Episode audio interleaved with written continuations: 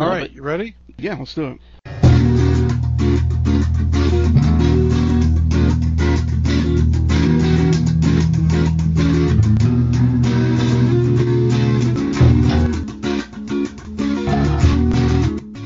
You're listening to Weird Scenes Inside the Gold Mine, your essential guide to all things wild and wonderful in the world of cult entertainment. Tonight, the films of Radley Metzger on the Big Papa Online Network on Blog Talk Radio.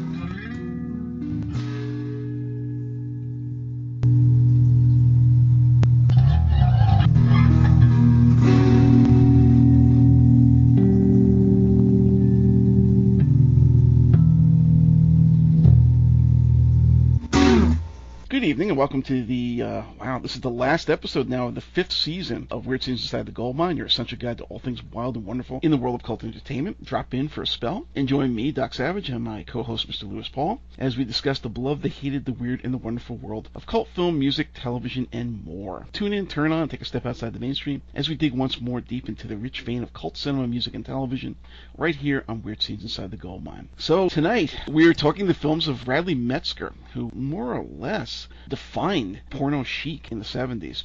He was not the first, but he was certainly the first who brought things over almost to the mainstream, starting off with some, you would think they were European films, but they weren't, and moved from that softcore sort of a thing, celebrated by the likes of Andy Warhol, for example, over into straight up hardcore under the name of Henry Paris, and did some equally celebrated material under that aegis. He went back to the mainstream with one film, and then I guess he just kind of folded. Now, this is a show where I can only speak to about eh, 50% or so of the films we're going to talk. Okay. Uh, for reasons we'll get to along the way. So uh, you can expect to hear a bit more of the Maven of Sleaze tonight than our usual degree of back and forth. As he fills in on the films that I don't have my hands on. Actually, those who know, who remember my couple of reviews for the Henry Paris films on Third Eye Cinema, the fellow that we were dealing with who's distributing these had said, Oh, yeah, you know, I'm going to get you. I was asking for Maraschino Cherry at the time because I enjoyed the other ones so much that I had done. And he says, Oh, yeah, I'll get it to you, but we're trying to upgrade it to blue because he'd already released it once. Then he released a special edition. Then he released it in a package. And he's like, okay, I'm trying to make it look the best I can. I'm going to put it on Blu-ray. All right, fine. And here goes. Years go by. Every once in a while, I check in with him. Did you put it out? Yeah. Oh no, still working on it. Still working on it. And here we are now, and nothing's happened. So I was like, well, you know, you still got that box set of uh, all the Henry Paris films. You know, why don't you uh, just send that over my way and I'll do some reviews for you? But not a word. So at this point, the chariot may have left the building, if you will. Someday, if he ever does put it on blue, I'll maybe be able to see these missing films that uh, Mr. Lewis Paul will fill us in on.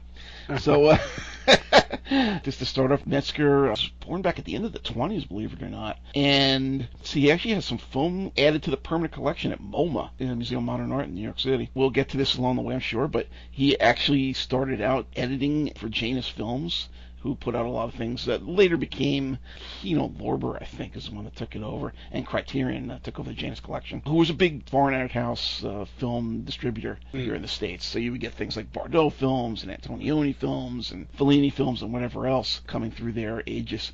And it was mostly them. By the time they came to VHS and DVD, you would always see Janus films this, Janus films that, Kino this, Kino that. So he was also responsible for the dubbing for And God Created Woman, which was the film that made Bardot uh, such a big splash internationally.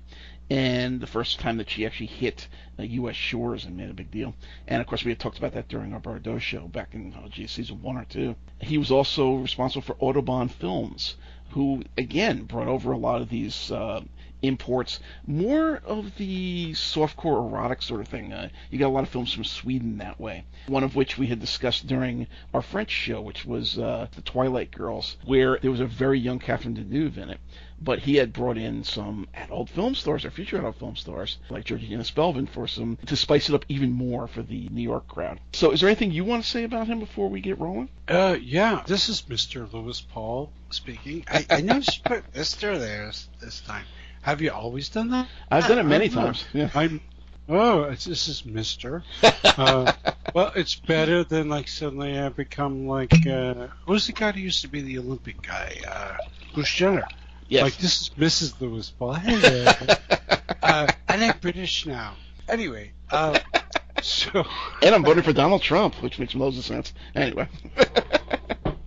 yeah, yeah, no, no. Anyway, this is this is Lewis, and uh, I, I wanted to do the show because we, we discussed a couple of times in the past adult cinema and uh, golden age cinema as well. Not too many shows. If anyone look on our, our backlog of shows, what we have, there's not a lot of shows about that, but there's a few. And I thought, you know, he's a very good, in my eyes, a very good filmmaker. Yes. And he's also a very interesting filmmaker. And he tried to do something with the idiom that heretofore did not exist. And he tried to hang on when everything was changing. So I, I think Radley Metzger is very, very interesting. What I would like to add to what you had already said is, and again, folks, this is like research and you know finding tidbits. We don't want to bore people too much. But when he was a kid, living in the Bronx, and he was born in 29, Grand Concourse section of the Bronx, which I've been to not so long ago, and I have no idea if it's still the same, different change, whatever. This young Jewish kid loved movies. Hey, great. And he, there was the uh, a big old scale movie house, the Audubon the- Ballroom Theater, Audubon Ballroom, which he used to frequent, and he loved going to movies. And that was like, you know, for many of us growing up, you know, when there were actually movie theaters we can go to back in the days and showing fun, great stuff, you know, some people would just be addicted to it. You know, it's just everything was different as opposed to now. He went to City College, you know, he did the whole thing. I, I saw he interestingly interestingly studied with Harold Clurman, which is like a big Broadway director, and I guess as a film student, maybe acting, you know, he studied. And you're right, he worked with uh, as a film editor with Janus. And a lot of those old art films, you know, Godard, Fellini, Bergman, Antonioni, Yep. and the like, he cut a lot of trailers for French films to Americanize them, perhaps, to make them more palatable to, you know, for American audiences, perhaps. But we're still talking the mid 1950s, Mhm. and so, you know, when he was working there. But somewhere along the way, I, I don't know where he got the funding. He joined forces with, with another person, and he created Audubon Films. And this is pretty big because, as you mentioned, also that they became another company, another company, another company through the period of time. But uh, yeah, Radley Metzger was Audubon Films, and so the stuff they brought in, I a Woman, the Mac Ahlberg. Yeah, I was actually had a list of films that Audubon had put out, and ones Mm. that I have bolded. Femina Ridens, which was The Laughing Woman, which is out on uh, disc and maybe Blu-ray as well, which was this weird Fumetti-style Italian flick with Dagmar Lassander. It's all about the Madonna whore complex, which is a big thing with Italian guys. Nerosubianco, which was a weird psychedelic Tinto Brass film about a mixed mixed race relationship. La Matriarca, which was an Italian softcore flick, it was also known as The Libertine. Uh, and I have the soundtrack for that one. A film that came over here as Madame O, which was a Naomi Tani revenge flick. Uh, Hmm. Basically, she gets raped and goes around giving men sif. Bail du Désir, which is a Max Pécas film, Touch of Skin. He did some inserts on that one. Warm Nights and Hot Pleasures, a Joe Sarno film. The film called Sexus, which was Nuit la plus longue from uh, Jose Bénazéraf, a director that people may know. The Moving Finger, which was a beatnik crime film from Something Weird, with Max from Heart to Heart, Lionel Stander, who had gotten blacklisted over here and worked a lot in Europe at the time. Douce Violence, which is over here as Sweet Ecstasy. You may remember that one. We had discussed that when we did our French show and talked Max Pécas. It's one of those Elke Sommer jobs. And also another one that he did with her, uh, Daniela by Night. Oh, and The Warped Ones, which was also known as The Weird Lovemakers back in its uh, Something Weird incarnation, a Kiyoshi Kurihara film, which is actually in a box set from Criterion these days, so go figure. Mademoiselle Striptease, a Bardot film, and Les Collégiens, which is the one I talked about before, the Twilight Girls, with the young Catherine Deneuve and uh, with those inserts he did with the young Georgina Spelvin. So those are the ones that really bounced out to me. Uh, did you have any others that you were looking at? Well, no, at that early part of his, his career, no, I, I concur with you. I agree with you. Yeah, those are things he worked on, either trailers or maybe even recutting the films, dubbing them, being involved in that aspect. But then at some point, and, and it didn't take too long, he got into directing, which is really interesting because like his first film was like something I found called Dark Odyssey. I haven't seen it, folks. I'm sorry. It was partially filmed in Greece, of all places, and it got a decent review from the New York Times. I don't see Radley having a Greek background. and might, might have flipped my research, but it's a, a pretty much about immigrants uh, arriving from Greece into New York City. Uh, it's it's following a, a, a well-known Elia Kazan film that had the same kind of theme way back when. And did it do well? I'm not quite sure. I couldn't tell you. Probably not, because Bradley spent the next few years going back to cutting, dubbing, and another film he directed. About four years later. about four years later. Yeah, you're with me on this, right? Yeah, mm-hmm. about four years later was The Dirty Girls, which apparently was American, as far as we can tell. Now, here's some really interesting stuff about this. The screenplay was by Peter Fernandez. The story was by Peter Fernandez. Mm-hmm. Why am I bringing attention to this? This guy was a dubbing voice actor. He was the voice of Speed Racer. Speed Racer. yes. Yes. Very nice man. He is now passed on, but I interviewed him several years ago. Well, many years ago. Okay, so Speed Racer came up with a racing movie. Ah! And. but what Bradley did was he, he went to Europe and he filmed this thing, you know, because I guess the American immigrant thing didn't work, and probably close to his heart. I mean, he he was obviously of Jewish heritage, growing up in the Bronx, but he wanted to write some kind of multi, make a multicultural movie. The previous film, and, and you know, I guess even though it got a good review, it probably made a pittance. So he did something about a liberated woman growing, you know, in Paris and this kind of thing, and I guess you got to remember, you know, since Peter Fernandez was a, a voice actor primarily, as far as I know, you know, people are hanging out. You know, it's it's a very communal atmosphere for a good period of time up to the mid '70s. So I probably, you know, you got ideas, you have ideas, you have a script. You know, this kind of thing is going on. Uh, to my knowledge, the Dirty Girls didn't do much business, but the interestingly named Alley Cats did a little bit better, but we're back working in, I believe, in America. It's cheaper. uh, I've seen this. Have you seen the Alley Cats? No, no, I did not. I've seen the Black Alley Cats, which is a fun, uh, something weird black exploiter that we may have touched on on our black exploitation show. But the Alley Cats itself, no. This is also a screenplay by Peter Fernandez. Uh, this was, I think, released by Image at some point, a long time ago. I watch it very. You know, there's one thing I, I I have to say that these early, also Audubon Films production, mm-hmm. the uh, the photography is crisp, colorful. It's it's something I'm going to get into later with these kind of movies by him. Is that he's really almost who can I compare him to at that time period for cinematography? I would say you know maybe Kubrick. Yeah, really yeah, really interesting stuff going on. But again, this is another movie that kind of got lumped into the not quite sexploitation, softcore art house. Yes, thank you. Yeah, like more dirtier than innocent, but not quite, but innocent. But you know, it's a very, it's a thingy it's fascinating to me that Peter Fernandez did two of these films because, you know, Speed Racer was definitely the role most people recognize him from, but he did a lot of cartoons and anime that were coming over from yes. Japan. He did yeah. a lot of movies per se that were coming over from Europe. I mean, yes. he was a one of the big dubbing teams. A lot of times with Italian cinema, you see the Nick Alexander dubbing team. They do like dozens and dozens of these films. Well, one of the other big teams, probably the number two, was the Peter Fernandez team. Uh, I mm. think he was also involved with Robotech, if I'm not mistaken. Uh, oh, you're right. Yes, you're right. Yeah, yeah. You know, he's all over the place, especially if you're involved in or interested in the anime area. He that name will be instantly familiar to you. So the fact that he's here writing these, you know, I guess Euro softcore sort of things back in you know the mid '60s or so, right around the time he was doing Speed Racer, is like, wow, okay. it was like Arch Hall saying he wrote that pornographic novel that we talked about uh, back yes. when we interviewed him on Third Eye.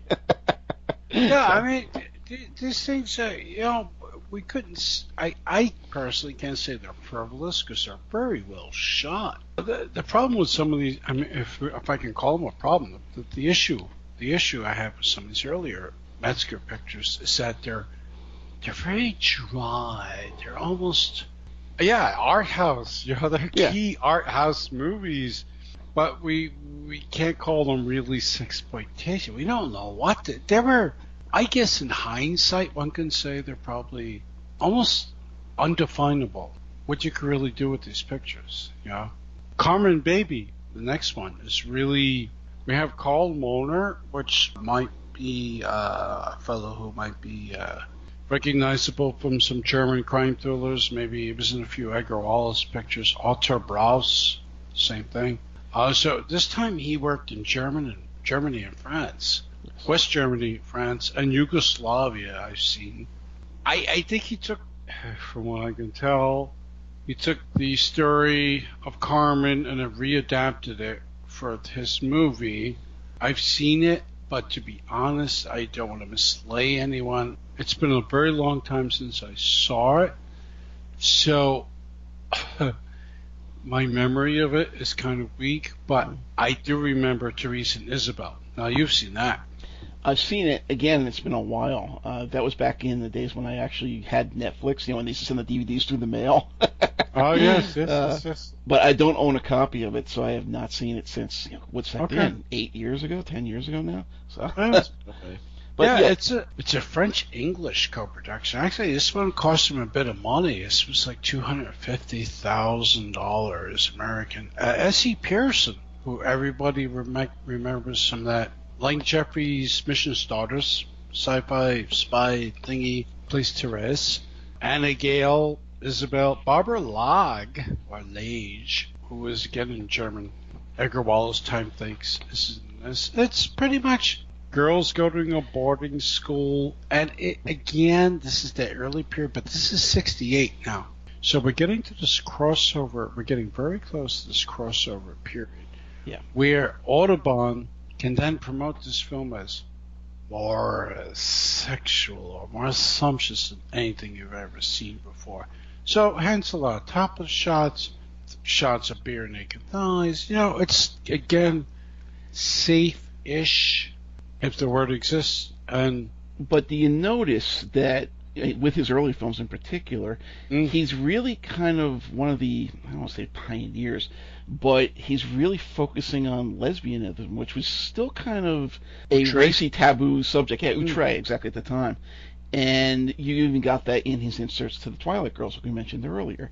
That seems to be his big focus here. With this film in particular, it's definitely focused on that about lesbian relationship. That seems to be his shtick in the early days. So just just worth noting as we move along to other films like Score.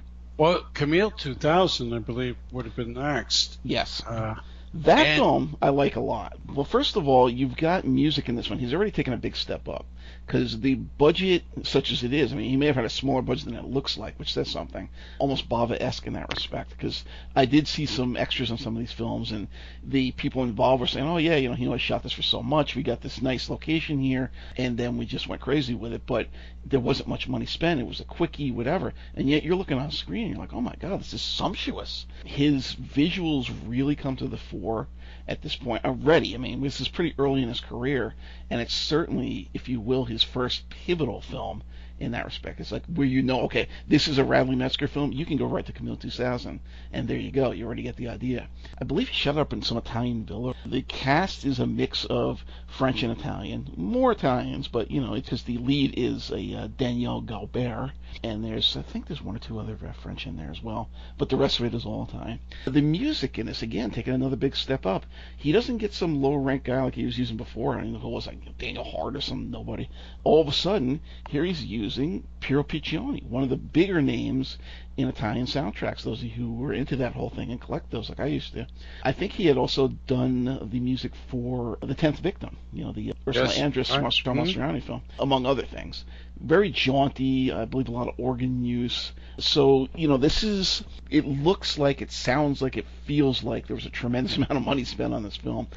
Lavish costumes, it's very 60s. What I had said for my notes here was a stunning rich socialite swearing gets a little more attached than usual to her latest conquest conquest who comes from money but is apparently constrained to student wages. In a scenario that's a bit more common than many of us would prefer, she imprints himself on him and he falls head over heels, but he quickly finds she's more loose with her favors than he expects and may actually be whoring for money among the jet set. But being a soapy romance sort of scenario, she finds she wants to give up her lifestyle to be with him, only then to have her sabotaged by his family, who assumes she's a gold digger and threatens to leave both of them penniless.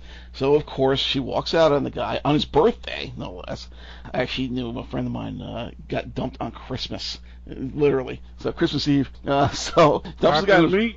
Oh, you too? Oh, wow. This is a common thing. Uh, that sucks. I mean, goddamn women. Uh, anyway, nice. You, you really want to stick it to your boyfriend? There you go. Dump him on his birthday. Dump him on Christmas. Dump him on Valentine's Day. Uh, Happened to me. wow. wow, you're doing better than Barry right now. Uh, so anyway, she dumps on his birthday, which sends her back to an even more drugged out swinging with because uh, she was already doing this beforehand, but now she's like totally wasted. Uh, with him winding up at the same parties, and one of them actually that kind of ends on is a weirdly flashy 60s style S&M shindig, complete with fake prison cells made like they're painted gold and plenty of chains and slave collars. In the end, they reconcile, but she dies from an overdose anyway. Uh, yay? Uh, with an all-Italian and French cast and crew, a Roman setting, and music by Piero Piccioni, known for his hip scores of the era like The Tenth Victim, like I mentioned. You'd be hard-pressed to tell this is not a European production, something you can equally say of his later The Image. Oh yeah, uh, this is a very, uh, you know, it's a very, very colorful film, which which is one of Radley's uh, calls, I guess. You know, one of the things he contributed to his films are very colorful. He's he's a master of. If he didn't act, if he wasn't actually the DP, he knew what he wanted, and he. Yeah. he and, and uh, as far as the, we'll get to the American pictures shortly, he knew what he wanted, and he had a vision, and it's very, I guess, growing, you know, I guess this is surmising, growing up as a kid, watching his movies in the Bronx at this this theater, which may have been an art house even when he was a kid. Maybe they're bringing in Jewish films and Israeli films and Russian films and whatever. He was probably exposed to international movies, and he got an affinity for a certain kind of production and you know a certain kind of look and it, it really carried over to when he was making these. At this point, we have to say they're certainly erotic films, but Oh, yeah. cer- but they're very adult films, and they're these kind of things for the time period were beyond what we were expecting, which which was why they started to release these in the U.S. You know, with with flamboyant advertising, let's say in the papers, where you know you'll be amazed, nothing sexier than you know, not sleazy, but you know, very more than you know. You were expecting more than what you got.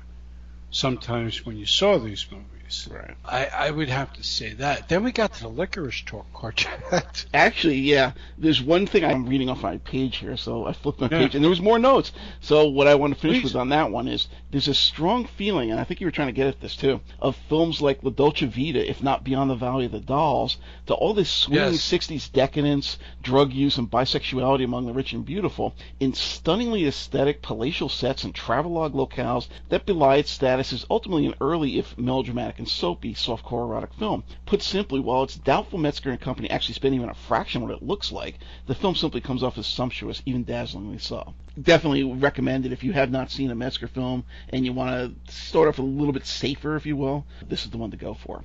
So the Lickerish Quartet, like you mentioned. Um, okay. Again, he's still spending money on this. He gets now. He goes to another big soundtrack named Stelvio Cipriani.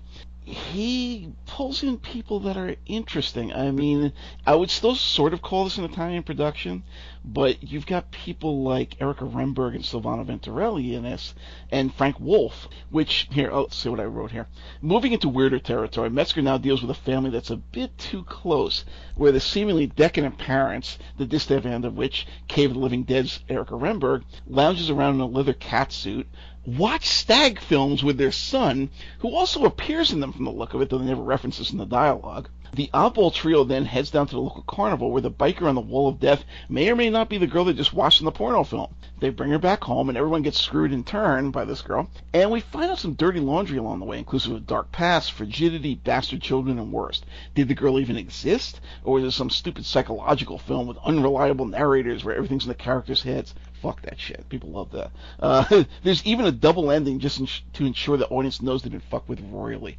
You know, people that write films like this and celebrate them, how many fucking drugs are you taking? Reality is reality, unless you're, well, there's arguments there. But you know, when you see something and you can touch something, that's real. Otherwise, you know, really, just get off the drugs. Another gorgeous set. This time, a simply gorgeous Italian castle on the hillside. More attractive ladies, the ostensible protagonists having just appeared as the Millie's rebound romance in the aforementioned Camille 2000, plus an uncredited fifth cast member who's the hottest of them, and Annie Carol Adel of the poliziotteschi Almost Human and Bruno Mattei's entertainingly sleazy True Story of the Nun of Monza, and creepy, sleazy Eurotrash character actor Frank Wolff, who's appeared in more cult films, jolly, and spaghetti westerns than you can shake a stick at, all enliven this weirdly claustrophobic character piece, much akin to Polanski's bizarre cul-de-sac by way of the Kinski Giallo slash faux Edgar Wallace krimi Liz and Helen, also known as Double Face. It's no Camille 2000, but it's a lot more lavish than the film he followed this with. It's clear he's making some sort of um, semi-deliberate stylistic, if not thematic, progression from film to film throughout his career. That's very good. That's very good. That's very good. Um, yeah, it's got a great cast. You got Frank Wolff, You mentioned Erika Remberg, and it's really interesting that at, this is the time period that these people are appearing in a lot of Italian films and uh, crime thrillers, mm, giallos or thrillers, and he gives them really interesting roles, but in parts because he co-wrote it. And you know, I, I saw Michael Forrest, D. Forrest, was one of the co-writers of the screenplay, and I'm thinking, is actually Michael Forrest one of the prime dubbing guys used to work a lot in Italy, and it might be. it might be. Uh, again, yeah, yeah. So we're bringing us back to that Peter Fernandez connection. You know, like Relly's. Don't forget, Relly's cutting a lot of stuff for Audubon. He's, he's doing trailers for Audubon of European stuff, and I'm sure these guys are dubbing their pictures. And you know, if this is the same Michael Forrest. He co-wrote this with, with Bradley, and they're probably like, "Hey, there's a lot of stuff going on in Italy." Let me tell you. So uh, uh, they, they, came up with this this really for 1970 kind of pro incest. Uh, I wasn't going to go that far. It's screwed up and incestuous. I don't, I don't, care how you read this. There's two ways to read it. One that they're all drugged out and have no idea what reality is, and the other one there's something really wrong with that family. so, yeah, but but it's it's okay because it's not hardcore yet. yeah, thank God. Uh, uh, uh no, but seriously, folks, no, sorry about that, but it was a joke. But it's a very good film. It's a very interesting film, but again, it's very slowly paced. And and it, the thing you would notice about these early films of Bradley Metzger is that the running times are really interesting. They're for this kind of subject matter, Milieu, whatever whatever you want to call it, we're looking at films that are breaking the 90 minute barrier. Yes. Because he has drama, he has, you know, these people get a lot of really good monologues written mm-hmm. for them. So it's really interesting, and he, and the camera placement is very deliberate. Hence my previously repeated use of Stanley Kubrick. Very deliberate camera placement. I'm sure I don't know if we ever get to talk to people later on in uh, in some of our upcoming shows, uh, scheduled and those not officially scheduled. Yeah, I'm really interested in what it was to work with him as a director. A film I've not seen and I would like to. I don't know if you did. It was called Little Mother. I've not seen that one. Yeah, which is like Bradley's takeoff on the Eva Peron story, but no Spanish people or money involved. It was uh, West Germany, Yugoslavia, and uh, we have uh, lots of people, interesting people in this movie. I know it's a, it's not as available as it used to be, but if I dig around, I could probably find it. I mean, we have uh, Mark Damon, Anton Diffring, uh, Siegfried Rausch, who was In the Edgar Wallace films, he was Oh, yeah. the uh, Sir John. Siegfried it sounds like- Schürenberg. well, Siegfried Schürenberg, but I think Siegfried Rausch also played a similar character, if, if I'm Probably wrong. right. Yeah. Anyway, this movie is about a woman in a South American country, struggling actress, becomes wife of the president, blah, blah, blah. I don't think there's any singing in this movie, but I was thinking that before. I'm like, well, Patti LuPone wasn't exactly Spanish, and you know, the, the guy playing Che Guevara in there that wasn't Spanish. So. Well, who was? Evita?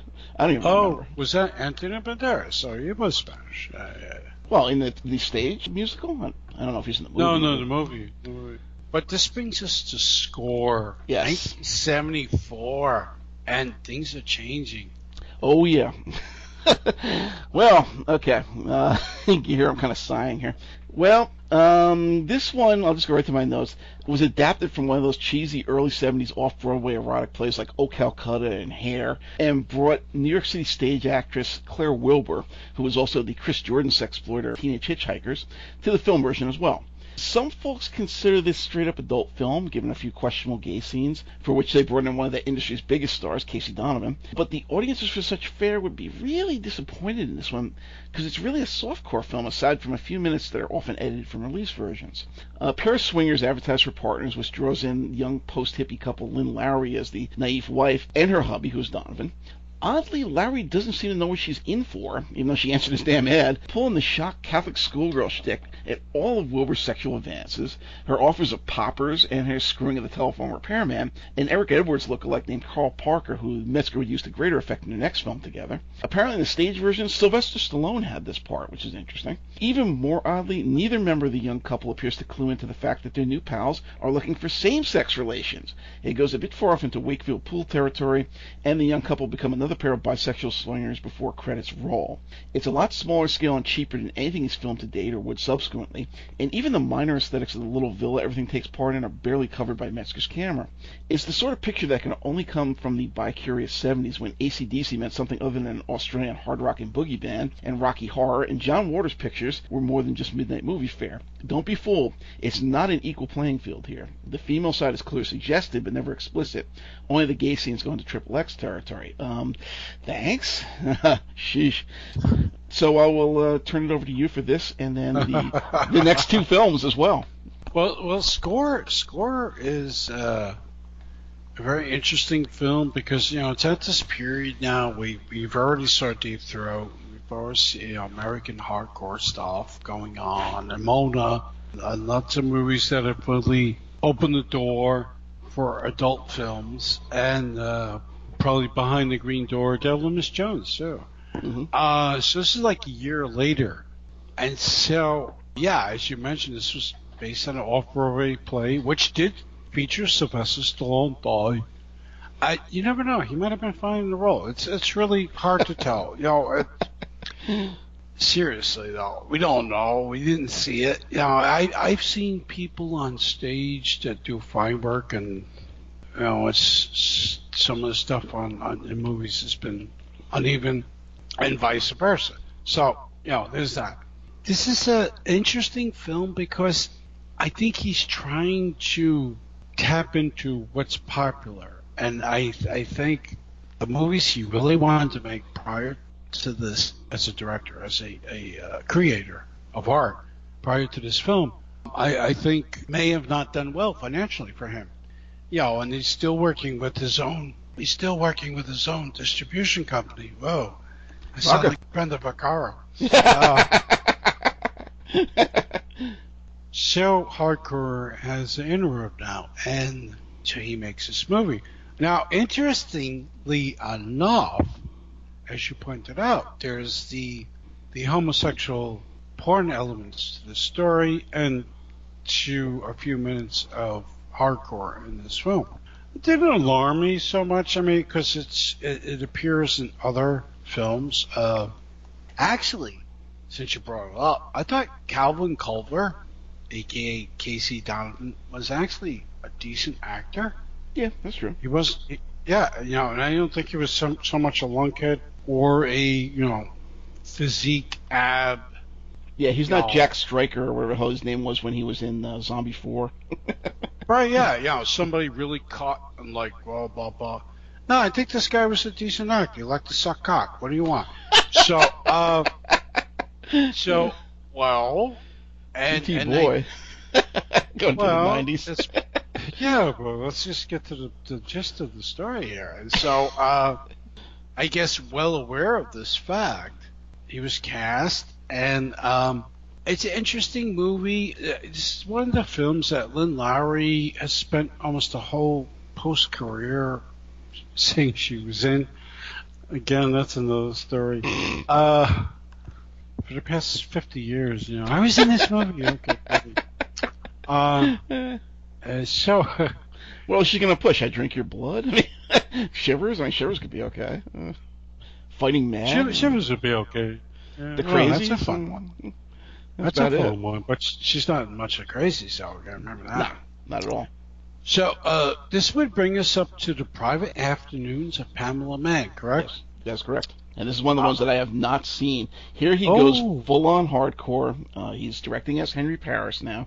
Uh, and there's a lot of relatively big names in here. I mean, some people may or may not know Sonny Landham. He was in some straight, um, straight, not meaning straight versus gay, but you know- 48 Hours Predator? Yeah, normal Yeah. films. He was basically in these things, and he also appeared in some hardcore. Darby Lloyd Rains, Mark Stevens, Eric Edwards, Jamie Gillis. I mean, there's a lot of big names in this one in terms of this. Georgina Spelvin, but again, it's it's one of those films that I have not been able to see yet. Oh, I, I, I like this one. Not because I I have an inclination toward perviness, but because Maybe sleeves, Bur- ladies and gentlemen. no, because Barbara Bur- Bourbon, sorry, Bourbon, she plays Pamela Mann, the, the title Pamela Mann, a married psychotherapist. She's in Manhattan. Uh, you know, she's working with her, her husband. It's a very thinly veiled thing going on. So her husband suspects her of cheating, right? Okay, you're with me on this. And Mhm. she hires a private detective, which is uh, our guy Eric Edwards, and to follow her around, you know, to film the clandestine activities, etc. So you know what? This movie goes totally off the fucking rails. she gets kidnapped by like radicals, like uh, who was the girl that said she was kidnapped? Uh, Patty, Patty Hearst, Hearst. Patty Hearst. The SLF or whatever it There's like yeah, right. There's a Patty Hearst thing. There's like a guy with a big dick that makes her like fillet him. There's fe- well, he, he had a like really thick fucking cock. I don't know how she did. You made me and spit my wine out here.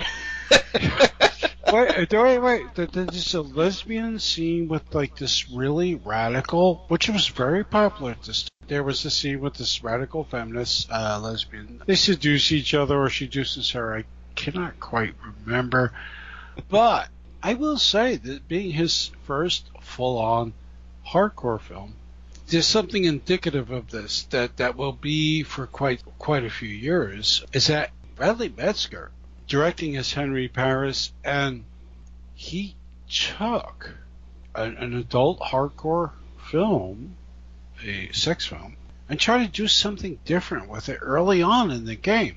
And oddly enough, I mean, uh, that's why to me, I think he's one of the best directors who made movies in this milieu.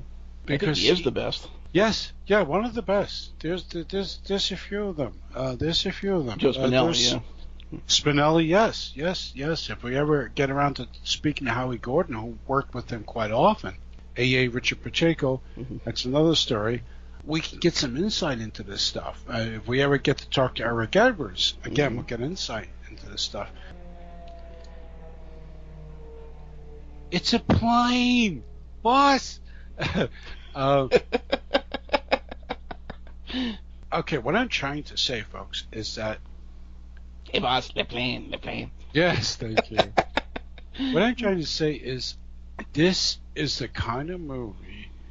After uh, you, you need some preemptive, you know, discussion going into it. If somebody says, "Oh no, they're all about sex, they degrade women," blah blah blah, blah blah blah. No, you watch this movie, you show this movie to somebody, and again, you get the same argument. You say, "Fuck you, go away, just give up." Otherwise, No, otherwise, no. This is a good argument movie, and a couple of more we will discuss because this is the. Well, he he now took the eroticism he was trying to work with in his previous movies, knew he was working with a different era of film, how this stuff was making money, and you know who wants to lose money. So I believe. Okay, another thing is I believe that that Metzger took a look at what was available as far as actors. We're going to work in quotations here, okay? In this time period, 1973, 74, he said, okay, who can really fucking act? Mm-hmm. Yeah, and we have the much maligned Darby Lloyd Rains, so like whatever her real name was. She was decent in a couple of things. She really worked her hard. Barbara Burden, Alan Marlowe always did good work. Eric Edwards, Yes. Top of the line. Georgina, yeah, Georgina, Jamie Gillis, Yep. Second top of the line. Sonny Landham. As much you could joke about the guy, the guy was an actor. Mark Stevens, he had ten inches thick, but you know what? He, like a lot of other people, probably worked his worked his way. Worked his yeah, in theatrical and theater. Yeah, I piped it off, off, off Broadway. You know, I'm sure a lot of these guys worked hard, and I don't for a minute think that Radley Metzger would, at this time period, choose someone who couldn't act. Yeah. Especially when you know he you know he has another thing going. And also, he was working with Bill Margold on this, and Bill Margold is a guy who was championing free speech ever since the way the fuck back then. When Mhm. you know, Yep. unfortunately he passed away. I Would love to have talked to that guy. So yeah, I, I like this film. It's very well photographed. Now let's get to the other stuff. The sex is pretty smoking, and uh, would it be a turnoff to a woman? I don't know. You have to roll with the story, because uh, the whole thing is it's a free spirited woman. Know, that's the whole that's the whole thing about this. That's the zeitgeist about this. There's a couple, and the woman is more free spirited than the guy. So the guy suspects infidelity, so he hires a private detective to follow the woman, who's like fucking everybody. And so, but the thing is, she's a free spirit. That's what makes her happy, whether her vagina is plunged or whatever, you know. And, and so, it's a film about this. So, I, I, you're laughing, you're laughing. But I think the next movie is a lot more interesting, actually. Yeah, so next up is uh, Naked Came the Stranger, which is the other one of these. Not the other one, it's actually the second of three that I have not seen. But we've got a different cast this time. Darby Lloyd Rains and Alan Marlowe are still there, but now they've got Helen Madigan, who I think was, if I'm not mistaken, that one that went around as Aunt Peg, one of those, uh, I guess, if you like that, Gilfy types. And Mark Stevens Oh. is in here as an uncredited part. Uh, but the rest of the people I don't even recognize, so I have not seen this one. Uh, Helen Madigan was not Aunt Peg. That was Oh, Juliet Anderson. But uh, Helen did. Uh, no, it's funny that you brought her name up. She did play Gilfy roles. Well, not Gilfy, Melfi roles later on. But this is an interesting movie. I really like this one because you have these two, a couple that are radio TV hosts. You got- got Darby Lloyd Rains and Alan Marlowe, two, two of the best actors he had in this previous movie, as like uh, you know, sort of a who was the guy who used to be on that radio show, Long John? Long Dong Silver? No, no, no, no. The guy, no, real radio show. He's talking about Oh. UFOs all the time. I Uh, it was. Uh, I was thinking about the guy that he, he could tie his dick in a knot. No, I wasn't talking about sex. I wasn't talking about sex. See, Now you talk about me. I remember being in class and some guy had pictures of him and he's like holding it. He had like a uh, what do you call those binders? And he had a porno Mm. magazine inside it and he would hold it up over his head and everybody started laughing and that's what it was like. No, I know him, and I've seen pictures of him. No, no, no. Long, Long John, somebody or other, or some, something like that. He had a he had a, t- a radio show uh, on a lot of the New York uh, stations. So you talk about weird stuff, UFOs, blah blah blah, and he was very popular. And so this is like a takeoff on that. You have this this couple again. It's a couple, a wife and a husband. They have this radio show, and it's just almost like a sequential takeoff on Naked Came the Stranger, because no, sorry, the previous film. This is Naked Came the Stranger. The previous film we just discussed, Mann. which was yes, thank you, Pamela Mann, which is how far do we want to take this stuff?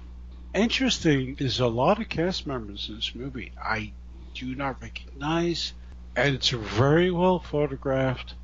But Darby Lloyd Rains definitely takes it to another level. Some of her mm, um, scenes are really quite scintillating, and it's a really good film. I understand though that it disappeared from video for a number of years for a variety of reasons. Um, there's like an anal scene or two, which for some reason became like a no-no in the world, and it's like everybody fucks in the ass. What's up with that? so, uh, yeah, you you snicker now, but there was a period where could not even show that. You know, just now. Yeah, no, you don't know this. This is true. No. Yeah, there was a period of time like the, these kind of movies where this happened, or these were, you know, you know, you get hot. Yeah, I don't want to get into it. You know, but it's like, you know,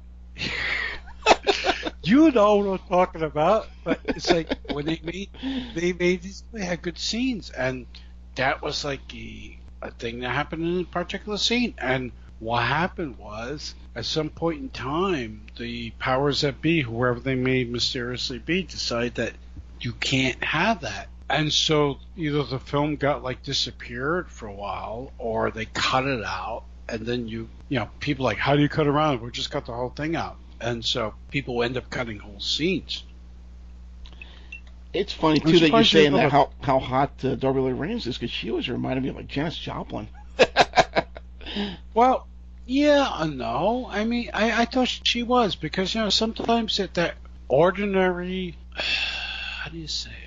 Well, she she's playing a radio host. She's playing a New York woman. These are very New York centric movies too, by the way. Yes. And she's she's playing this ordinary. Oh, there's a great sex scene on a double decker bus, which to this day I don't know how they shot. And there are a number of, of uh, Radley uh, uh, audio commentaries on a couple of discs I've seen, and I just don't have the time in my life to listen to all of them because I'm still behind on so many audio commentaries. But I would love to hear the story about that one. Really, really good stuff. I like this movie, and I think it's again one of the classics of a particular time period.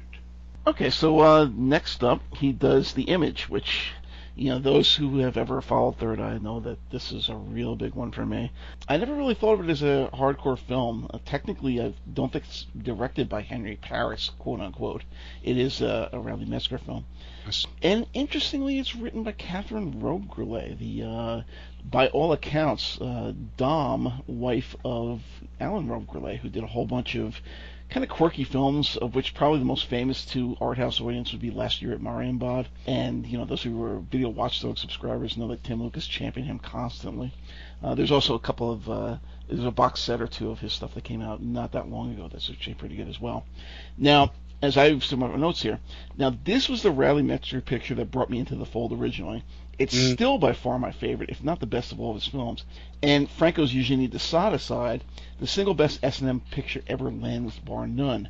Uh, Wow. Mary Mendum, also known as Rebecca Brooke, who was also known for her stage work in Jesus Christ Superstar, and later for her soft and hardcore films with Max Pécas and especially Joe Sarno. But here, she plays the Lynn Lowry-esque part of the submissive young ingenue in the middle of an S&M relationship between Score's telephone man, Carl Parker, and old lady Marilyn Roberts, whose hard-bitten looks and hairdo leave her coming off more like a kinky 60-year-old than the 40-something dom she's supposed to be, as saying herein. Even so, there's more than just one twist to be enjoyed in this menage a trois, and a whole shitload of kink, inclusive of public urination, warming handfuls of grapes and olives in the personal oven, if you will, uh, a very suggestive sequence relating to roses and thorns, which leaves our heroine visibly excited in ways you can't exactly hide, uh, sex in a public phone booth at midday, a clothes shopping three-way with a random sales girl, and some other things I'll shy away from describing in detail. So you get the idea. Parker falls for Mendum, much to the chagrin of Roberts, who goes overboard one night, forcing Mendum out of their little tete-a-tete. But eventually everything works out when the old lady Dom discovers that she's actually a switch. The locations are less impressive than some other Metzger works, particularly those set in Europe, but he does make the best of a few French tourist spots and a number of street scenes. The sheer amount of public kink that went down in this film is mind-boggling. And to think this was likely semi-autobiographical for the Robbe-Grillets. I absolutely love this film.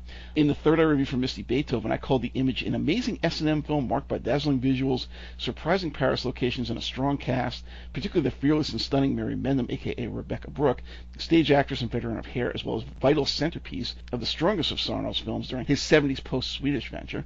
Above and beyond its aesthetic virtues, it was further the greatest S&M film ever lensed, featuring some truly daring set pieces that continue to raise eyebrows to the present day. So that's what I got to say on this one. How about you? I think you like this movie. Oh yeah. no, I, I quite like it a lot, and um, it's interesting as as he goes full throttle with the uh, last few pictures we discussed. He kind of pulls back a little bit on one level, but goes crazy. Exactly. With the other. So I, I, you know, it's funny. It's a funny thing. I got a thing for Rebecca Brooke and AKA Mary Mendum or whatever hell her name is, because I saw this French Max Pécas directed movie called Felicia. It was released under a variety of titles, uh, and I first saw Softcore on the Deuce, 42nd Street. I was like, wow, wow, this is a really good movie. And then I saw it on the Deuce a couple of years later, hardcore. I was like, wow, wow. And everybody told me, oh no, there's no hardcore of that existing. Oh yeah, I just saw it. And so it took a couple of years to find out that there's a like like a lot of Joe Sarno movies. There's a hardcore and a softcore version. Yeah. And, and this is definitely the hardcore version of what I saw, and I be- immediately became a Rebecca Brooke, Mary Mendum fan, and I saw a lot of the stuff she was in, which led me back to this movie, which had come out before I discovered her, because somehow I missed it in the Radley Metzger canon. And yeah, it's really transgressive in many ways. It's very interesting. Yeah. But it's Catherine- very art house at the same time. Yeah. Yeah, it's very art house. And so in a way I guess it's I guess Metzger was doing what he could do with the hardcore. He's just entering in that whole thing. So he probably like, let me step back a little bit, but get really kinky. Yep. And so uh, that's what happened there. Exactly.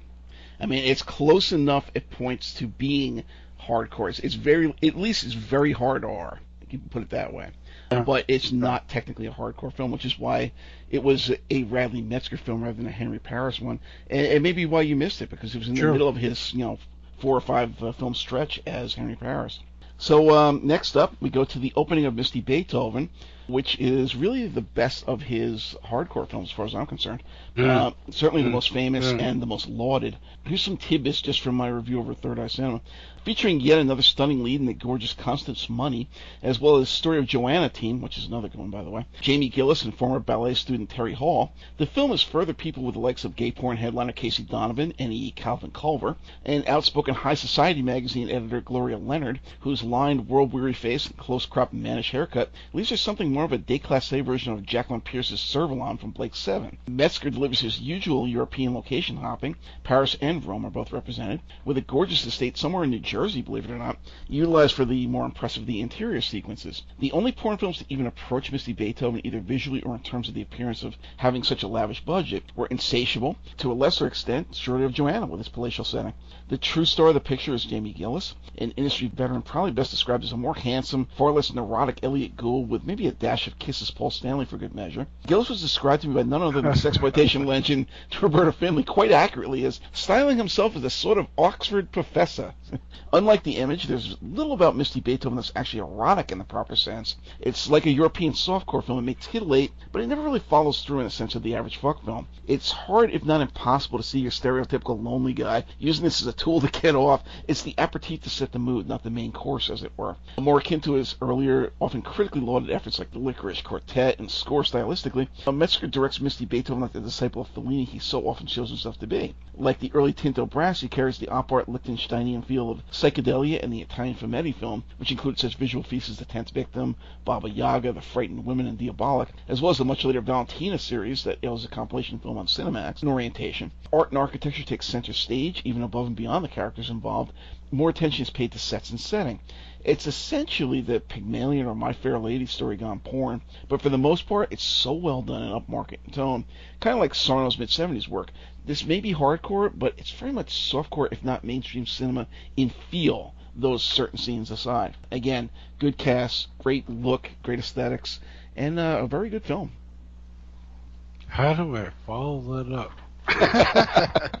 hey, very well done, very well done. So, no, really, it's, it's how do you follow it up? Um, yeah, you pretty much said it all. Uh, Constance Money is the star of this film, and she's certainly a new face, a new look, and maybe that fit the whole Pygmalion theme of this whole thing we're discussing here. You know, uh, the movies she was in, she wasn't in too many of these films.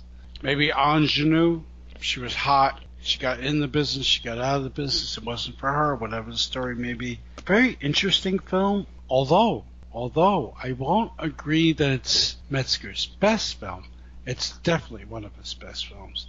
And you have a terrific cast that you already you already mentioned. Is very little you could say about the opening of Misty Beethoven that could be negative. I could put it I could put that out there uh, as the uh, adult cinematographic movie. It's definitely worth seeing, and which is par for the course of why we're discussing this man's work tonight. Really a good filmmaker, and his work transcends the genre he's in. So, what do I mean by that? Okay, so he's dealing with triple X themes, hardcore. If we, you know, we want to look for the other word, and and it's just, but it works. It works in the thematic aspects of what we're viewing, and and it's another way to view this story, this ages old story, the Shaw Pygmalion, you know, which has been done ad infinitum over the years, of which the best version I ever saw of this live, one of my digressions, was Peter O'Toole. Interesting. And uh, and Amanda, Amanda, she's a burnout now. She might have disappeared. Amanda, whatever her name was, Amanda, whatever her name was, she was in Cat People. uh, I, I liked your uh, transgrend, which was a, I do that a lot. I kind of conflate words. So you're crossing transcend and transgressive, which is actually appropriate for Metzger. Uh, but thank you. I also uh, wanted to say about Constance Money. My understanding is that she was kind of a difficult figure. She kind of popped in and out. As far as I'm aware, this may have been her only quote unquote filming experience in adult film. Not positive about that, but certainly for Metzger because she's claiming that the scenes that wound up in his two subsequent films were actually filmed at the same time. And she kind of made a big deal. Well, there's lawsuits and complaints and all kinds of crap going on for years. He had a lot of trouble with her. And of course, you know, there are hard feelings on both sides, at least until he passed. You know, I imagine now things must be blown away. But that's my understanding. She really thought or claimed she was only filming one film with him, and it wound up being in three, which is kind of typical for porn, to be honest with you, or Jess Franco for that matter. So the next film that uh, he does was Barbara Broadcast. Some tidbits once again from my third hour review. With far less of a script and much more comedic silliness, the film bears a lightness and airiness far more pronounced than the touches of the same that enliven Misty Beethoven. While still foregrounding the aesthetics of location and featuring some rather attractive young ladies culled from an often catch-as-catch-can industry in that respect, this is hardly Misty Part 2, but an entirely different film. As a result, there's not a lot to say here by comparison with Misty, which had a lot more going on, so to speak, except to say that it's a beautiful picture. As always with Metzger, expect a lot of head and not enough good old-fashioned pounding. That's another thing that's big with Metzger. You see a lot of blowjobs. But with kinks more hinted at than explored, uh, there were far more raunchy pictures floating around there back in the day. Let's just put it that way. And from the man who helmed what is likely the greatest S&M film of all time, in my opinion, that's a bit surprising. Though the Gillis Money sequence and the trailer for Maraschino Cherry do promise a bit more thrills in that particular arena. And it can't be said that the kitchen sequence lacks for the presence of a certain kink for those into that end of the fetish spectrum. You'll know this when you see it, I assure you. Fun, sort of sexy, but not really raunchy enough for my taste. A cheesier, poppier music score. Misty was far more dramatic and European by contrast, as much as an aesthetic and soundtrack as continent hopping fact and a brighter, more pastel-based palette Mark Barbara Broadcast as a very different picture of Misty, and the long silences conspicuously absent of dialogue just hammer that point home. With little in the way of actual plot, this is more, quote, modern in approach than the former picture. While No Constance Money, Annette Haven is quite stunning, and co-star and poster centerpiece C.J. Laing, who bears the unique distinction of being one of the most 70s looking women I've ever seen on film, is both Streisand-esque and enthusiastic about her scenes. This is really all Laing and Haven's show. The end result here is something of a visual feast, albeit not so much as Misty was, but there's not a lot to chew on intellectually or in terms of after viewing discourse. Think of it as feature length cotton candy, not incredibly filling, but tasty and enjoyable enough while it's rolling around in your mouth. Wow. I like these like fucking mini mini uh wow. Well, they're accepted from print reviews that are much longer. So those who are interested, go ahead on over to Third Eye and look them up. They're still out there. He's plugging himself. Uh, when don't I? no, it's just yeah, it's very good, it's very good. Uh, I like these mov- I like this movie a lot. I really do. Well, you kind of hit the nail on the head, so to speak. This is really good for blowjob aficionados. Uh, this movie has some really well done scenes of such thing I just described. And uh, C.J. Laing. Oh, what's that? C.J. Laing and was it Wade Wade Nichols? Yeah. Wow. That's a very. That's heavily erotic. That's a kitchen scene, right? Yes, yeah. kitchen scene. Yep. Yeah, it's a very erotic. It's very. We don't even have to describe it. It's kind of infamous. Yeah, yeah. Let's not even describe it, but the kitchen scene is really good. And uh, yeah, I, I liked it because it's comedic. I like, where the hell did they shoot this? And you know, it's like this big New York uh, restaurant, come you know, club place where everybody knows everybody. It's just great. The waiters come over. It's like, I'll jerk off in the plate for you, madam. Or the, the, the waitress will come over, like, well, if you want me to blow you, you can fuck me. And they got this really nonchalant, like, yeah, that was fine. Thank you. Bye. um, really interesting. Like, everybody's in this. But you got the thing I thought was interesting about this is this is the appearance. This movie features the appearance of some people that would turn up in twisted roles in later films. Like Zebedy Colt was in this. Susan McBain is in it. Sharon Mitchell, legendary. Uh, there, there's quite a few characters that he cast in this film. I think it's a great movie. It all works. Yes, it's comedic in parts. It's very twisted. You have to think it's journalist. She's super famous. She's super famous. And she's being interviewed by this apparently well-known interviewer at this well-known eatery, come whatever it is, spot. And it's just like, that's pretty much the story. There's some digressions going on during it. But it's like so twisted. It's so crazy. It works. And, you know, if, if you want yourself to go with the flow of it, it's quite entertaining in many ways, in many ways, and yet I, I find that the the early appearance of a lot of people who would be twisted fucks and lots of other genre product later on would make early appearances in this. And I always found that really very interesting. So uh, next up is Maraschino Cherry, which I really wanted to see from the trailer, but again, it's one of those ones that I have not seen yet. So hint, hint, uh, you know who you are. this one's uh, got some of the same cast. You know, Gloria Leonard's in this, uh, Annette Haven, Constance Money, as we mentioned, C.J. Laing, Wade Nichols, Eric Edwards is in this one, but also uh, Leslie Bovee, who I always liked. If you read the old Third Eye Cinema reviews of all those Vinegar Syndrome movies, but again, I have not seen it yet, so I have to leave it to you.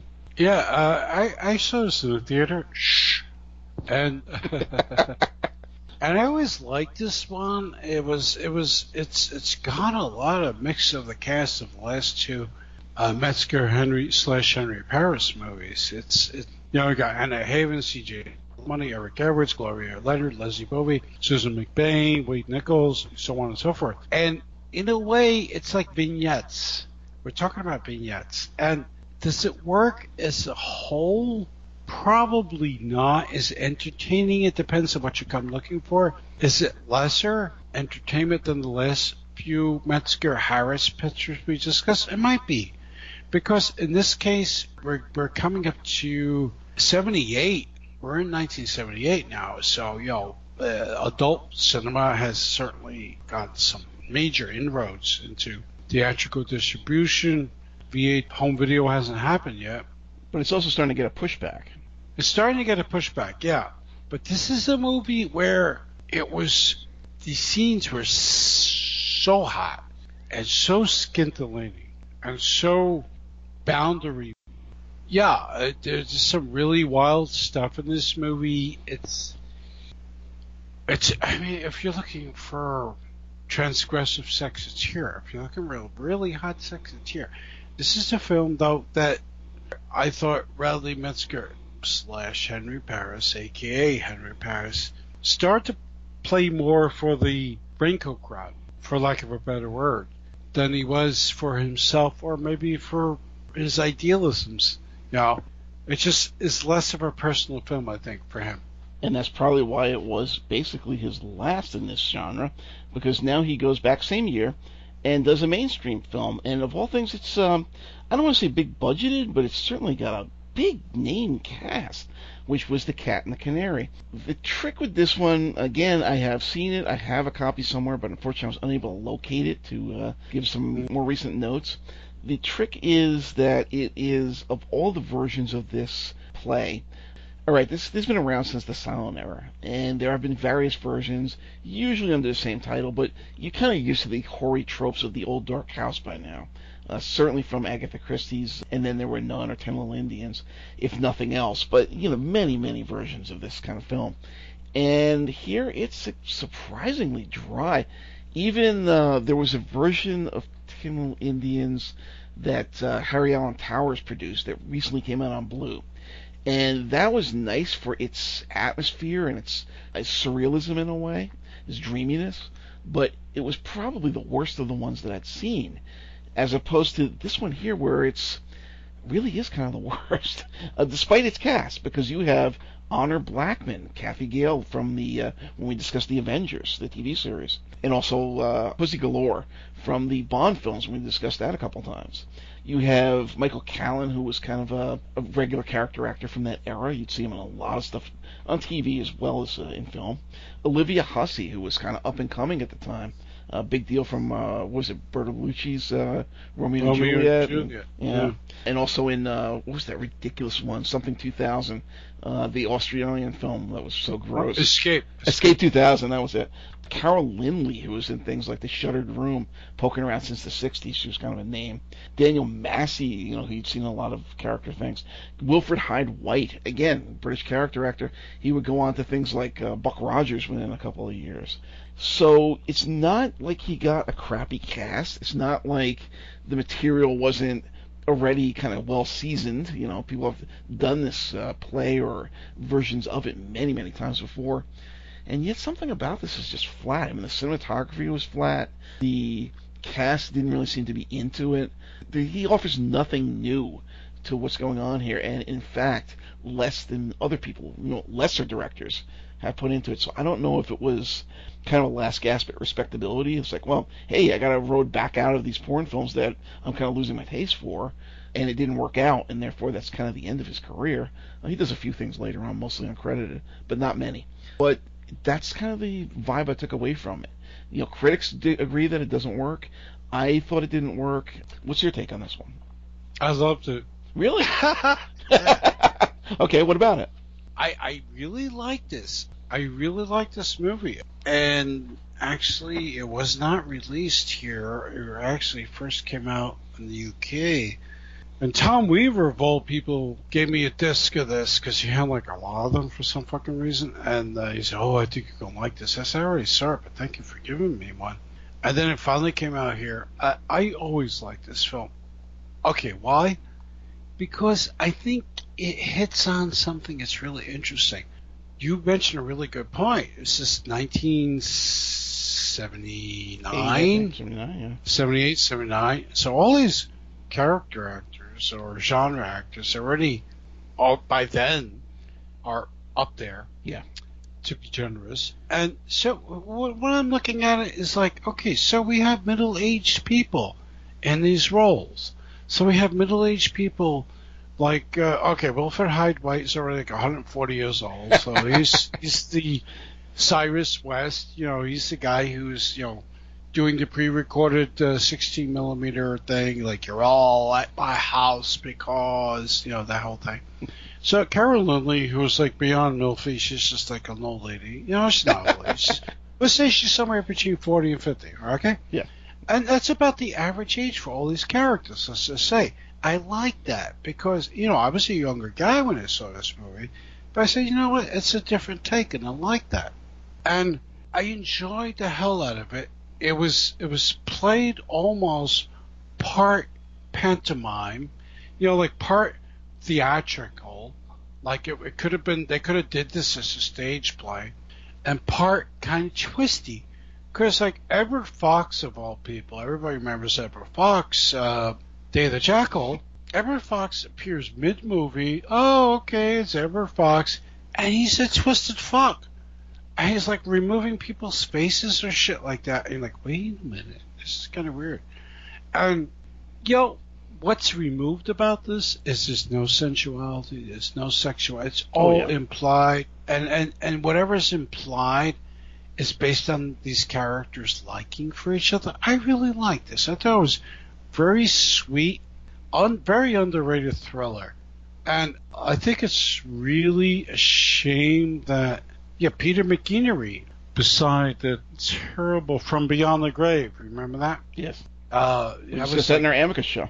Yeah, yeah, yeah. There were a couple other things, but that was supposed to be his big, let's try to make him a name here and but the movie suck kind of thing. Um, the I really like this, and I still do. I think it has a certain sweetness, it has a certain charm, and sometimes we don't have to. You know, this is this goes out to all my friends out there. You don't have to be hit over the head sometimes with something. I I, I really like this. I still do, but see, and you you had a very good lead into this though for most audiences, it didn't do the trick because we're talking in a time period. We already hit, got hit with Halloween. Yep. We we already got hit with you know low budget horror thriller. The beginning of the gore period. We already got hit with extreme sex films that Metzger had already made, which apparently he's not making now. But as you noted, uncredited, he might go back to to make a living. So unfortunately, this is the last gasp. But I really enjoyed this film, and uh, I hope I'm not alone out there. But uh, uh, I mean, we disagree, but we have to because that's why we're doing this. Exactly. Um, but uh, no, I really like this movie, and I still do. Like I always said, this is the Niebler of cult. but uh, yeah, you know, basically from here on, that's really it by most sources. Yeah. Uh, anybody that you you talk to that's kind of I don't want to say mainstream, but somebody that's a little bit less, you know, hitting uh, certain sites on the internet would say, oh yeah, that's it. That's the last thing he ever did. He did do a couple of uncredited, you know, co-directions, uh, things with Gerard Kikoine, for example. Uh, and then he did one supposedly in 1986. I have not seen any of these things. Uh, presumably, he might be shooting on video by that point, because that's where kind of the, the porn market went. Long since by '86, Jeez. uh, that's way after they stopped doing theatricals. And you know, that's kind of it. So, is there anything else you want to close out with about Radley? He was uh, rec- uh, Metzger was recognized by the Film Society of Lincoln Center in 2014, which is not that long ago. And he got a, uh, they had a look back on all his films, and they, they showed quite a bit of his movies, including his adult films, and there's some actors that appeared, and he was there. And I'm sure that was a very nice to have that if not the word acceptance, but that recognition. I think I think a lot of people did that. It was followed up by uh, an equally interesting thing at MoMA, Museum of Modern Art. Also had a Metzger thing going on there. Filmmaker magazine, uh, which used to be Films and uh, Films and Filming or something like that, in 2017. The online version of that had a Metzger acknowledgement. So it seems to be late in life. Suddenly, people said, oh God, these movies aren't just for JO material. You know, they're, actually entertainment, something more going on here. And hopefully that's what we did here. We were trying to turn people on to the fact that, you know, some of the stuff is art. Uh, he passed away not too long ago, March 2017. He was 88, but the guy still looked great. I understand of undisclosed sources, but it could be just like old age. It's pretty much our Radley Metzger show. I hope you enjoyed it. Yes, and uh, that is the wrap to our season five. Season six, stay tuned, but shows that we have in mind and are pretty much on board for doing. We're going to be doing yes. ones on the films of William Shatner. I'm not talking the Star Trek yeah. films. We're talking about the cult films he did. Things like Impulse and the Esperanto film that he had done, uh, Incubus and Devil's Rain and Kingdom of Spiders. Yeah. Kingdom of Spiders, that slasher film, the visiting hours. Uh, mm-hmm. So we'll be talking those. We're going to be doing Easy Riding with Cap, the films of Peter Fonda, a longtime favorite of mine. I'm going to show on Joe Don Baker, Walk Softly and Carry yeah. a Big Stick. We're going to be doing one on Eddie Romero and possibly some other Filipino horrors. Yes. And I know we're going to be doing one on Mission Impossible. We are talking the original yes. series, uh, the 88 to 89 revival series, and right. the Space 1999 series will also be touched on. And Carlos Tobalina, we're finally going to be touching on the yeah. insane hardcore film career of Mr. Carlos Tobalina. So uh, we've threatened that many times. We've kind of talked about it since season one and uh, we're finally going to do that. So stay tuned. Uh, sometime in the middle or later summer all of season six will be coming from us as well. So, uh, anything else you want to say before we close out? No, thank you so much for listening, and thanks for putting up with our chicanery. Uh, we actually enjoy doing these, and, and we just hope that, you know, one of the things, we hope you like listening to the shows, but we also hope that it might make you want to check out some of these people's work. Oh, yeah. You know, you know, like uh, go online and you know, check out the uh, download or something, or Netflix or Amazon Prime, or you know, like uh, buy the buy the DVD, buy the Blu-ray. If we spoke enough positively about a title, about a filmmaker, about a movie, and it makes you want to check it out, go get it. You know, we're not getting anything out of this, folks, but you know, we're trying to turn you on to something or off. yeah. So, yo, yo, we're not we're not here promoting anything except we're discussing movies, filmmakers, actors, genres, and as time goes by, it's becoming the the the the uh, amount of time between when these things came out, when these things were made, and now, as we're speaking, gets longer and longer. We want to keep that alive. Yep. You know, so I, I, that's where we're coming from, I think and also just to keep these, you know, let people know that there is something out there besides the usual mainstream crap that you're yes. more or less force fed. Yes. I mean, the major studios will just force feed crap down your throat if you let them. Uh, so if you want to keep eating pablum all your life, you know, stick with the Gerber baby food, then do what you got to do. But don't tell me that's art. It's just crap. And this stuff here, I mean, yeah, a lot of people, a lot of critics will say, "Oh yeah, this filmmaker's low rent. This this film is crap. This genre is crap." But I've always right. found much more interesting stuff from the independents, from the outsiders, from auteurs, if you will, people yes. that had a vision, and whether they had the money to do it or the means to do it, and the final product is another story. But you know, basically they're trying, and you're seeing something interesting, fascinating, hilariously bad, whatever the case may be. A lot of these films are jaw dropping, and maybe we're not intended that way, but that's the fun of them. That's what really is entertaining about the sort of films and television that we discuss, and hopefully that will infect some of you that are not already cult film fans uh, to go out and find some of this stuff out for yourself and not just sit there and watch whatever crappy TV shows on this week or the latest Marvel film or whatever. So uh, thanks for joining us tonight. We hope you enjoyed our little drawing room chat on Radley Metzger. And we already told you about the upcoming season, our plans for that.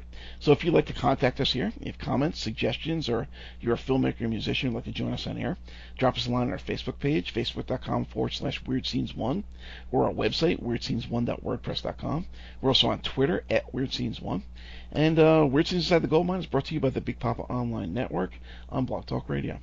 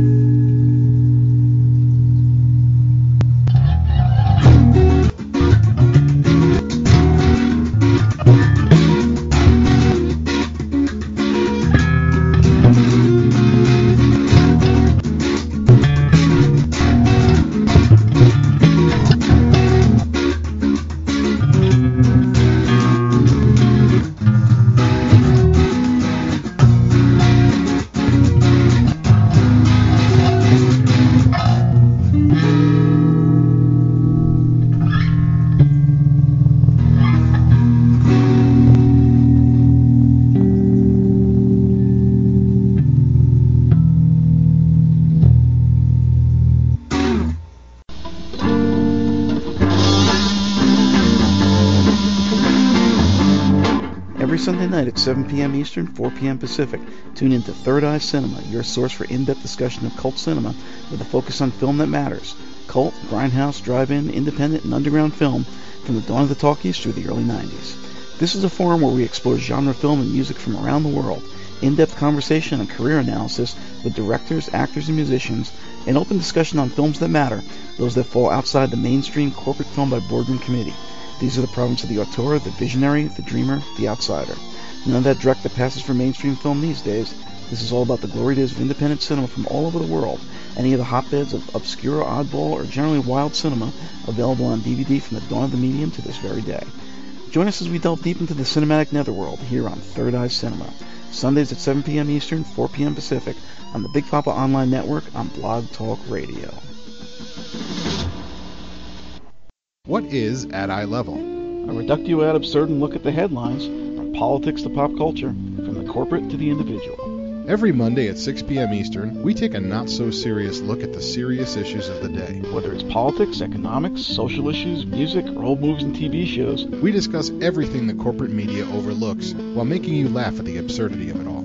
hell, you've gotta have a sense of humor about life. Just look at the headlines. So join me, Matt G, And me, Doc Savage. every Monday at 6 p.m. Eastern as we navigate the sea of trolls, talking points, and trickery and try to figure out a way to be there when tomorrow comes. at eye level, bringing more to you. Only on the Big Papa Network on Blog Talk Radio.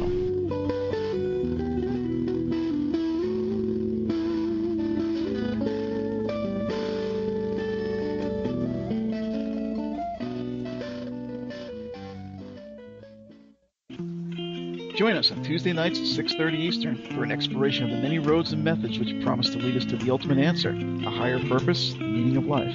I'm just like a lot of you, a middle-aged mom with piles of laundry and a meditation practice. I've been down many roads to get where I am today, and my journey is far from finished. But I'd like to share my experience and hard-earned wisdom with you. So what is it about women and spirituality? It seems like we're always the first to try out something new. Christianity was spread in large part by wealthy women. And where would Uncle Al be without his Scarlet Women? Who is by and far the largest audience of New Age alternative spirituality? What is it about us that always has us seeking? And why does it always seem that men tend to take over what we discover?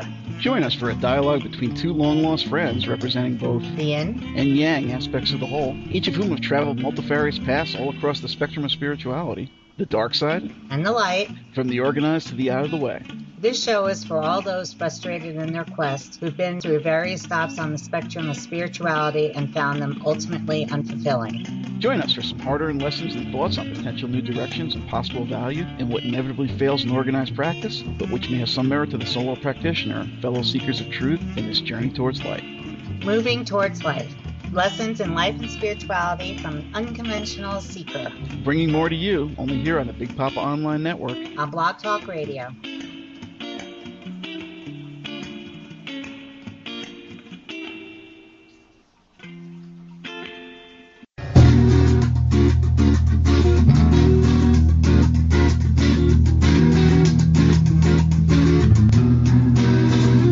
Thursday night at 7 p.m. Eastern, 4 p.m. Pacific, join us for Weird Scenes Inside the Gold Mine, your essential guide to all things wild and wonderful in the world of cult entertainment. Drop in for a spell as Doc Savage, Lois Hall, myself discuss the beloved, the hated, the weird, and the wonderful world of cult film, music, television, and more.